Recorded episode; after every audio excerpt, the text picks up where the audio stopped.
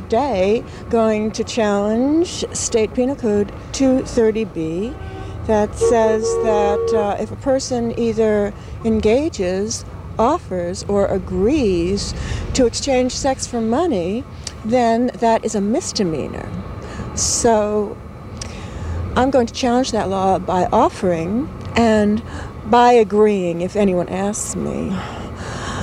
Uh, this is the very first time I've done it publicly in, in such a way, and in, in, in, this is the first time in U S history that this has been done in such a defiant way, and and as a challenge to the laws. Although I'm sure there have been prostitutes who, who've said, well, too bad, I'm just going to solicit and I'm going to go out and do it. In fact, that's an attitude of a lot of prostitutes, I'm sure. So defiance is nothing new for prostitutes. It's just the formalization of this and the beginning of, of this civil disobedience as a strategy in the prostitutes' rights movement in regard to uh, solicitation. Grab your makeup, fix your hair. Prostitutes are everywhere.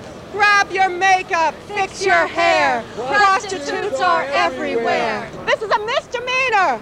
Women are arrested for this every day.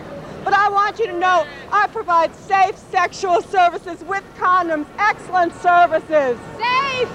Safe sex for sale. I'm offering intercourse with a condom for two hundred dollars. Grab your makeup, fix your hair. Prostitutes are everywhere. Grab your makeup, fix your hair. Prostitutes are everywhere. Most of you have cousins or brothers or golf partners who've partaken of the services of prostitutes.